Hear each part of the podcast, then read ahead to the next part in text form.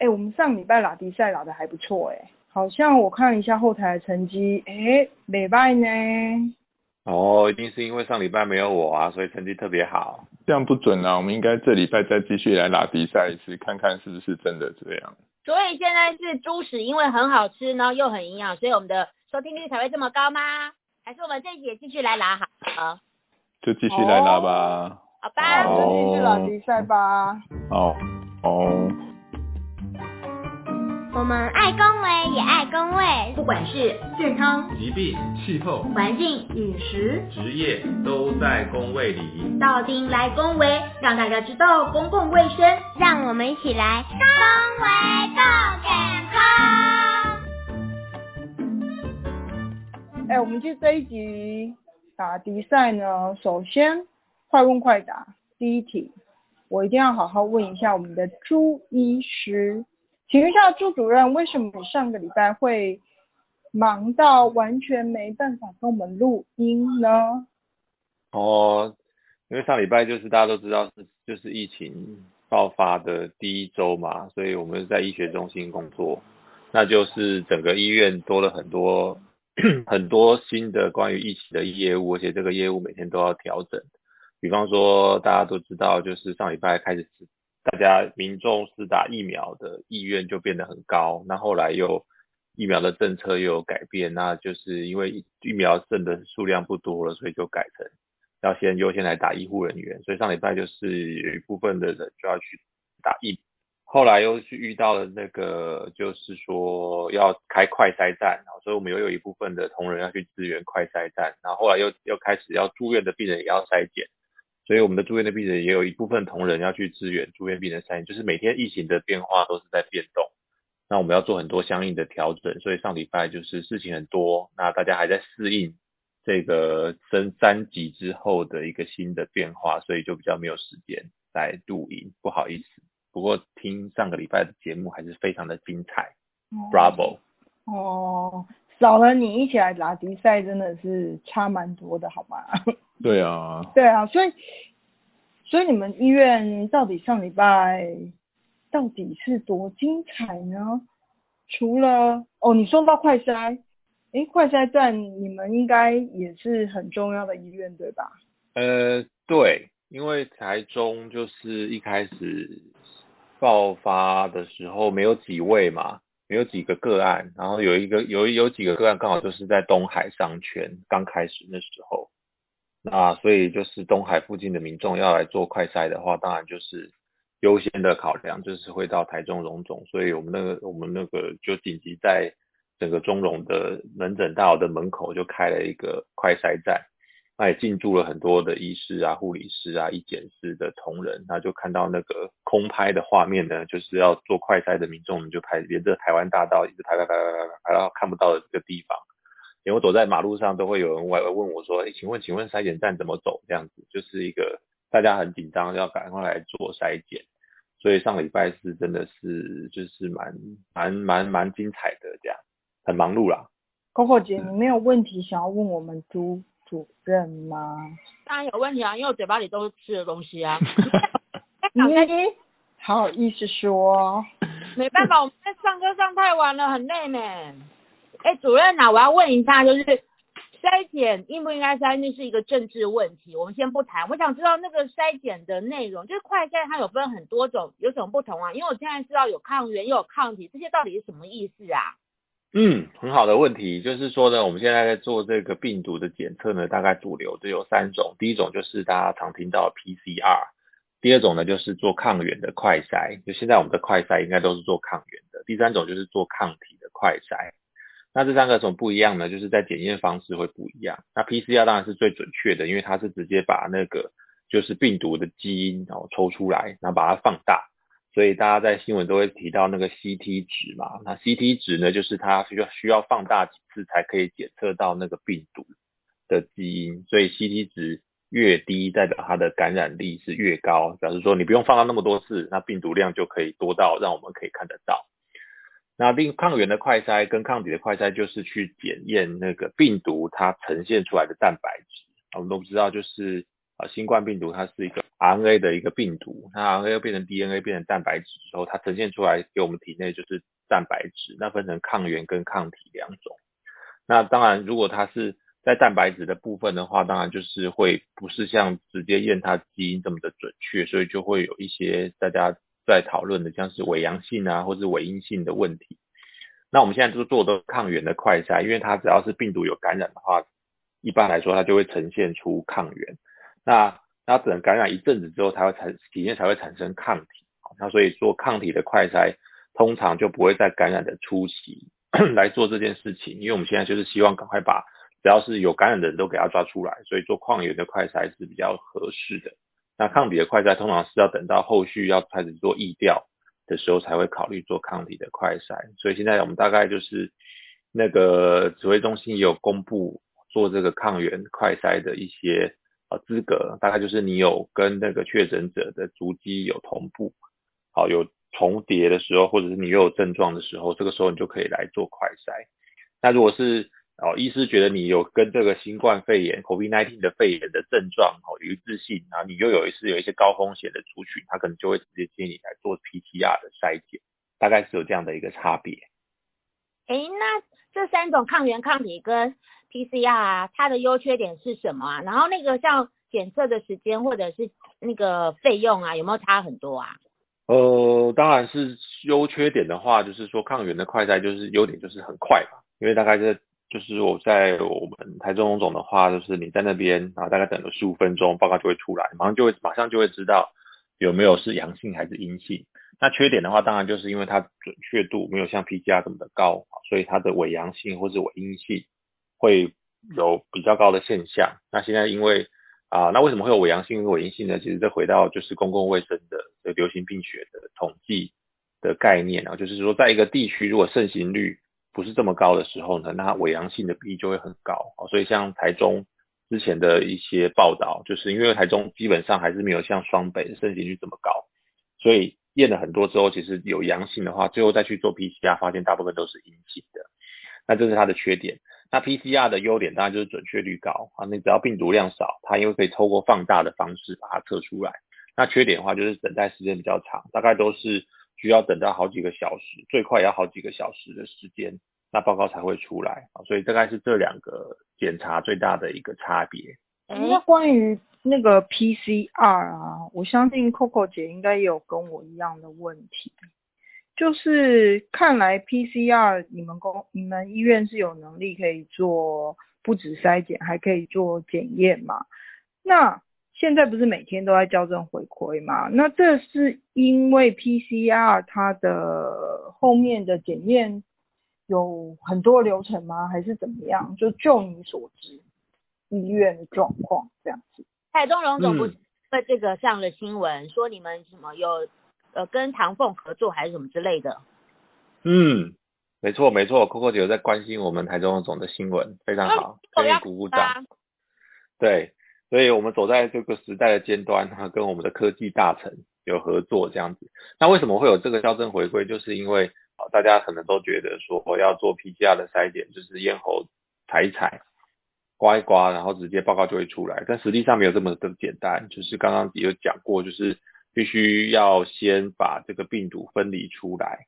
那分离出来之后，经过机器的报告出来之后呢，那那些医检师或行政人员还要做上传的动作。那之前就是因为什么这么慢呢？就是因为其实上流行传染病的上传是需要 key in 非常多的资料，就是包含的病人的姓名啊、出生年月日啊、身份证字号啊、地址啊、什么时候发病啊，就是就是要 key 二十几种嘛，新闻上都有报，所以才会跟唐凤合作，把这个需要 key in 的这个行政的资料把它缩减，好到只要 key in 几项就好了，去加快这个时程。所以有很有可能说今天验了好几千笔的一个资料，但是其实它报告。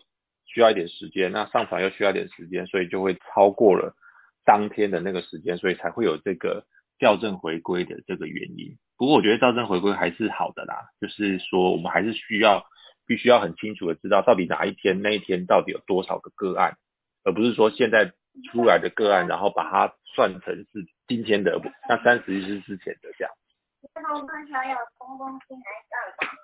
Hello，Hello，你要跟我们一起来恭维购减空吗？哇，都进来了，Coco 姐很爱圈粉呢。都进来了，都进来了。今天还要打电动。你今天要打电动？好好好，等下去打电动。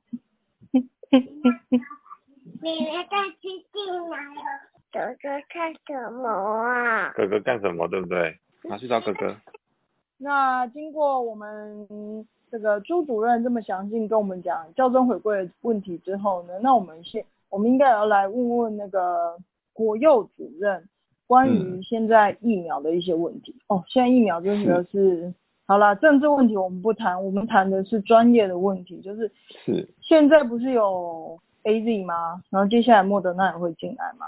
嗯那之后就是国产疫苗嘛，那这些疫苗到底有哪些优缺点？就你所知道，或者现在临床上面的一些报告，你们最新获得的一些那个状况是怎么样？因为其实我我真的蛮多朋友都很关心，他们想要知道说 A Z 打一打一剂到底有多大的效用？那莫德纳如果进来，它的副作用到底是什么状况？哎，是不是打莫德纳比较好之类的？他们其实也对于疫苗有非常大的、非常多的问题，所以我们可不可以请主任帮我们释疑一下？对，主任我也在等，我也想知道莫德纳好不好？其实好不好就要看你从什么方向去解读啦。那当然，其实疫苗最终的目标当然就是要减少疾病的发生率嘛。那所以如果我们的好是说，哎，它可不可以减少这个罹患新冠肺炎病人的这个数目？那当然，其实这这目前听到这几个病毒，其实它应该如果有完整施打的话，它的保护力都还是不错啦。那比较大规模的试验看起来，其实好像因为他们三种这三种听到的病毒，它其实的疫苗哦，它其实它的原理其实不一样的啦。那像是莫德纳，它应该是我们所谓的 mRNA 的一个疫苗。那我们现在打的 A E，它其实是一个腺病毒载体、腺病毒载体的疫苗。那这些疫苗它其实就会因为它的机制不同，它的导致我们在身体产生免疫反应的会有一些些不一样。那大致上看起来这几种疫苗它的保护力都不错啦，所以呃在没得选的时候，其实当然就是有什么打什么嘛。那如果说到时候真的有得选的话，其实我觉得重点还是看说它的呃，比如说它的副作用啦，它的施打的时候需要的一些配套的措施啦，或者说它长期看起来它的降低死亡率啊，或者是新发生率的一些效果啦。那所以如果你要问我要选哪一支的话，其实我会告诉你有的打就赶快去打，先不要选。诶，可是主任不是说国外已经有在研究这三种三种疫苗，像是 A Z 啊，或者是莫德纳这些，好像它的保护力还是有差。因为我记得以色列也是全员施打嘛，然后还有另外一个非洲的国家什么塞西尔，它也是施打很多，然后好像不一样的疫苗，其实保护的状况还是有差别，对不对？以莫德纳来看，目前看到的数据大概是百分之九十几啦。那如果是 A Z 的话，我看到的比较新的数据是大概百分之八十左右。那你刚刚讲到那个非洲的国家，它就比较特别，它打的是好像中国科兴的那一个牌子。那以他们全国来说，虽然打了很多，大概还是有一半的人会中奖。那原因可能是他们不是纯粹都只打，嗯，比如说莫德纳或是或是 A Z，他们可能有一半的是打中国的科兴疫苗啦。那中国科兴疫苗在目前看起来它的保护力好像没有那么全面，那所以我们也不好去评断什么。但是以以色列来讲，它整个这样打下来，已经把它的那个新冠肺炎的这个发生率降得蛮低，保表示它其实还是有呃很好的一个保护的效果。嗯，我有补充一下，就是说，其实除了保护力以外，保护力是说会不会得到这个新冠 COVID-19 肺炎的这个机会嘛？但是现在除了保护力之外，其实我们更重要的就是说，其实每大家每天看新闻都看到每天死亡的人数都在增加，所以其实这个病最后可能就是跟流感一样，就是可能大家都会很容易会得到，因为它传染力很高。但是关键是就是你会不会变成重症，或者是会不会变死亡？那其实，在目前在 A Z 疫苗的数据来看呢，其实哦，它对于重症的保护力可以到百分之百。也就是说，如果只要你有施打完完整的 A Z 疫苗的话，其实就算你有得到的话，你也不会变成重症，那当然就不会最后就不会走向死亡的这个道路。那最近就是亚东医院他们也有拿，就是他们已经打的这个民众跟员工来做一个呃亲身的这个试验，就是打完第一剂的 A Z 疫苗，在二十一天之后呢，其实抗体的这个覆盖率可以到达百分之百。那第二剂当然也是到百分之百，就是说打了这个疫苗就会产生抗体，那可以让我们免于得到这个 COVID-19 肺炎的变成重症的机会。所以我觉得还是有疫苗的话，就是大家要赶快打一打。然后，所以主任的意思就是，不管它的保护力效果高还是低，至少你打了之后，预防变成重症的比例会比较高，对不对？对啊，就是这个意思。应该是说让你不会产生重症的机会啦。哦，所以就不会有什么插管，然后来死亡这样子。还有那个什么微笑，微笑缺氧，微笑 happy hypoxia，对，不是微笑呼吸哦，是微笑缺氧。对，微笑缺氧，没错。啊，我就是乡民嘛，就没有记得啊。那我可以再问一个问题吗？因为其实我们现在医护人员第一季都是打 A Z，然后再来进来的是莫德纳，或者是有可能是其他的，比如说 J J 之类的。那我想问一下，像这样子，如果就是那个疫苗混打的话，比如说第一季是 A Z，第二季是别的话，那个保护效力有差吗？目前的临床试验应该应该是说哦，厂那个疫苗厂牌做的临床试验。照道理说，它都会会是以它自己的呃同一支疫苗去打的，去看它的未来产生抗体的的效果，或是它预防这些呃新发生率或是重症发生的比例啦。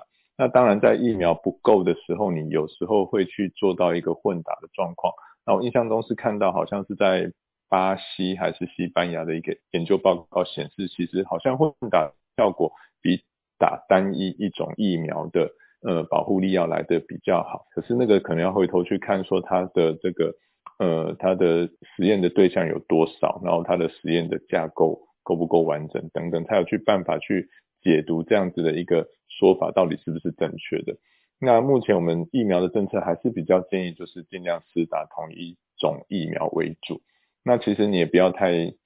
就是我刚讲到，就有现在有什么疫苗就打什么。那以目前我们市场上来看，还是以那个 A Z 的数量会比较多啦，因为莫德纳毕竟这次进来也只有十五万剂。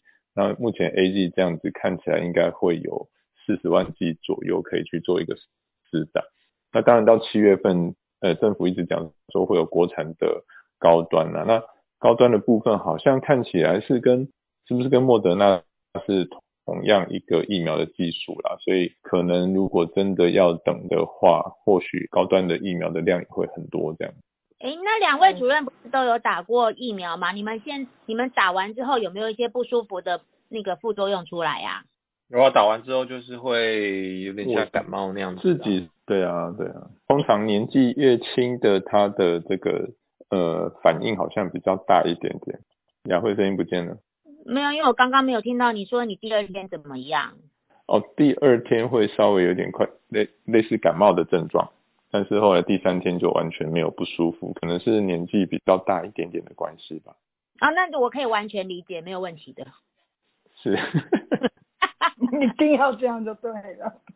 我的话就是打完第一天晚上会比较累，就很想睡觉，然后第二天会全身有一点酸痛。我好像也没有发烧哎，可能应该也是因为老了的关系。你那么年轻。不过我酸痛的时候有吃一些那个就是消炎止痛药啦，会对这个疫苗的的副作用有一些缓解，所以其实也不用太担心。哎，然后我想问一个问题哦，就是我有朋友在问说，是不是打，比如说要打这个疫苗之前啊，就先吃退烧药或止痛药，然后打了之后再继续吃，这样的做法是对的吗？那我先说了，目前哦，如果假设有症状，比较建议就是吃一般的普拿疼就好。那刚刚朱医师有提到，比如说那个叫做呃消炎止痛药，有一些是叫做非类固醇的消炎止痛药啊。那那个的话，有有一些研究报告显示，它还是会稍微抑制一下那个免疫反应的作用啦。那所以这部分我可能我都还是会跟。来施打的民众建议就是说，哎，如果真的有不舒服，再吃那个普拉腾就好。那当然也有人是直接就先吃一下预预防这样预防性投药。那这个部分我也没有反对啦，这样。好哦，那我想大家每天听这些就是疫情啊、疫苗啊、快筛啊、校正回归，已经觉得很厌烦了。但我们这个是生活化的节目，还是要有一些生活化的一些给大家一些 idea。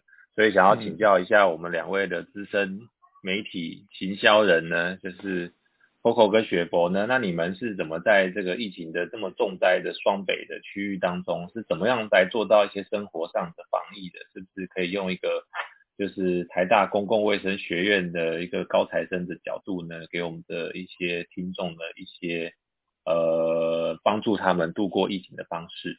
呃我们是草民哎、你讲的这样子，我们都我们两位不敢讲话了，我本来想问他说，你是问我们要怎么活下去的意思吗？差不多。对对对对对，就是这个意思啊。好了，哎、我先讲啊，因为我家就在重灾区啊，我家在松三重嘛。然后比如说朱医师就讲说什么，今天台中案例多了三十个，哦，拜托，光一个三重之前都每天的案例都不知道几十个了这样。然后我的方法就是几乎不出门啊，我真的完全几乎不出门。然后那你就会问我说，那我要怎么吃吃饭、吃东西等等的？我就是呃上上网或者是上那个快送平台去去订菜，然后回来煮。我连买吃的就买外卖吃的我都不大敢。然后另外就是我所有的会议我都通通都改线上会议，就完全的 work from home，我就几乎不出门。那唯一会出门呢，就一定就是请我老公开车，然后我就坐他的车出门。然后我们如果真的去买东西呢，就是嗯，比如说某咖啡知名品牌咖啡，哎，连锁，然后就是找那个有得来速的，然后就得来速买的就走。然后出门我一定会带酒精，然后喷酒精，要进门前也是会先喷酒精等等的。我目前是这样。我就没有雪佛这样子的严谨啦，我就是还是走遵照指挥中心讲的，就是戴口罩啊，要不然就是喷酒精干嘛的。但是我可以分享我一个朋友的 状况，那个超霹雳的，他就是因为他上个礼拜他们就是就是异地上班后，他被分到上个礼拜要回公司上班嘛，所以你知道他是怎么样去上班的吗？他每天出门的时候不是要搭捷运嘛，他就会把悠游卡拿出来啊，但他拿出来的时候，他用右手拿出来，然后去要逼卡的时候，他是隔空的这样逼，因为他怕碰到那个捷运的那个栏杆那个感应的地方，怕那个地方会有病毒，然后他会被碰到这样，所以他就隔空逼卡这样子。然后进去之后呢，他就是坐在捷运上的时候啊，他就坐的方式很好玩了，就很像那个男生他们在做当兵的时候做那个三分板正那样子，就坐挺挺的，然后都不敢靠着那个那个椅背这样子，然后手也不敢摸那个栏杆，因为他怕就是这样子会不小心就是感染到。然后等到他离开之后啊，然后他就是要去上班的时候，他一进公司第一件事情就是拿酒精把他的那个桌子啊、电脑啊，然后椅子啊什么全部都喷一次，喷完之后再坐下来，然后他。中间他又不敢，就是常常去上厕所，他会憋憋憋憋到很久之后，然后才去洗手间。然后去洗手间的时候呢，他进到厕所里面呢，他会先就是消毒下那个门把，他会用酒精消毒，然后还会拿卫生纸擦一下这样子，然后消毒门把后去上完厕所后洗了手，洗了手之后再用酒精继续消毒。你知道，我觉得他用酒精用的很夸张，当到我看他那个手，他给我看视讯看他那个手，就有有点白白的那个，好像有点就是烂掉还是什么之类的，那很可怕。这样，那手就是很像啊，我讲到了，很像那个泡水泡很久的那个手一样，这样子，我就是非常夸张这样。因为酒精用太久，它其实会造成皮肤的干裂了。像我之前也是啊，因为我们每看完一个病人，我们几乎都会用那个酒精喷一下手，所以其实也是在手到洗到手都快裂伤了。可是可是有必要这样子吗？主任会不会太太紧张了？因为我还有另外一个朋友，昨天跟我分享他怎么样去去买东西的。他说他一直很焦虑这件事情，然后他就是跟他买东西的时候，不是会拿钱拿纸钞过去吗？他一直在想说，我他拿纸钞去给人家的时候呢，要不要拿一个夹子是夹着纸钞去给给那个商家店家之后，然后人家找钱的时候，他再用那个夹子去把它夹回来。我说说你已经疯掉了是不是？就是已经非常焦虑的很夸张。就在这在这个时间点吼，去做好这一些个人防护，其实我觉得是蛮必要。那当然你没有必要过度去担忧啦。那主要就是说，还是你呃有可能会碰触到别人或是那些呃大家都会去摸的物体物体表面的时候，你摸完那些地方，你可能要去做一个呃干洗动作。那不要就是一直 去碰触你的口鼻啊，甚至你的眼睛。那这样可能会有比较好的保护效果，因为毕竟大家现在其实都已经有戴了口罩。那只是说你不知道，哎，别人拿下口罩去碰触他的鼻子啊、嘴巴等等的时候，他有没有去洗手去再去碰触这些物品的表面啊？所以我觉得其实现在呃减少碰触是好的。那因为现在不是大家都越来越习惯，比如说那个叫什么电子支付嘛，就可以减少碰触这些零钱啊、纸钞的这个机会。我觉得其实，在某种程度上来讲，它就是避免某一些呃病菌传播的一个途径啦。那当然你要去做到，比如说一直不断的去做酒精的喷消啊那些，我觉得其实呃久了还是会有一些不舒服啦。那就是看你。摸到的那个表面，你觉得它是高风险？我觉得当然还是要去做一些消毒。可是盐酥鸡他不给我支电子支付，要付现金啊！我最喜欢吃盐酥鸡。那你可以跟老板说，你不要找了。对，不要找就对你好不好？不，不然你就不要再吃盐酥鸡了。你每天不是盐酥鸡就是泡面，我真的都看不下去了。没有，还有可乐，我的快乐没。你真的是非常。不健康的代表啊你！